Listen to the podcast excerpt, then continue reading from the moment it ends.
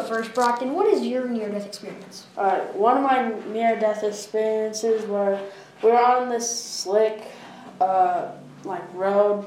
We were we were doing like cookies and uh, donuts and drifts on our four wheeler, and my uncle, he's pretty crazy with four wheelers. He tried to do one, and we crashed and.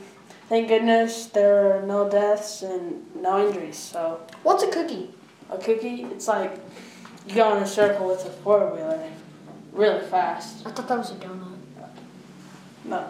Is it?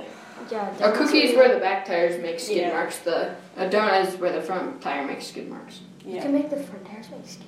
hmm It's awesome. Hey Tayzer.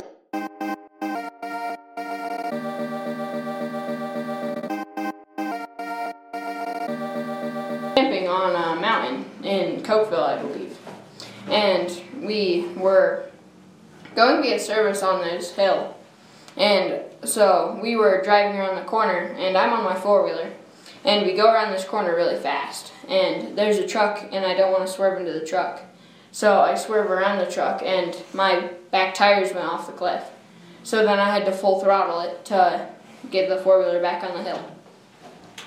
My near near death experience is when we were uh, at my friend's house and we were playing tag. So I ran behind his shed and I climbed up the fence and jumped on top of his shed roof and uh, roof and I was waiting there. He saw me, did the same thing as I did, got up there too. So I jumped off and I landed and sprained my ankle and my knee came up and smacked me in the bottom of the jaw and then everything went black.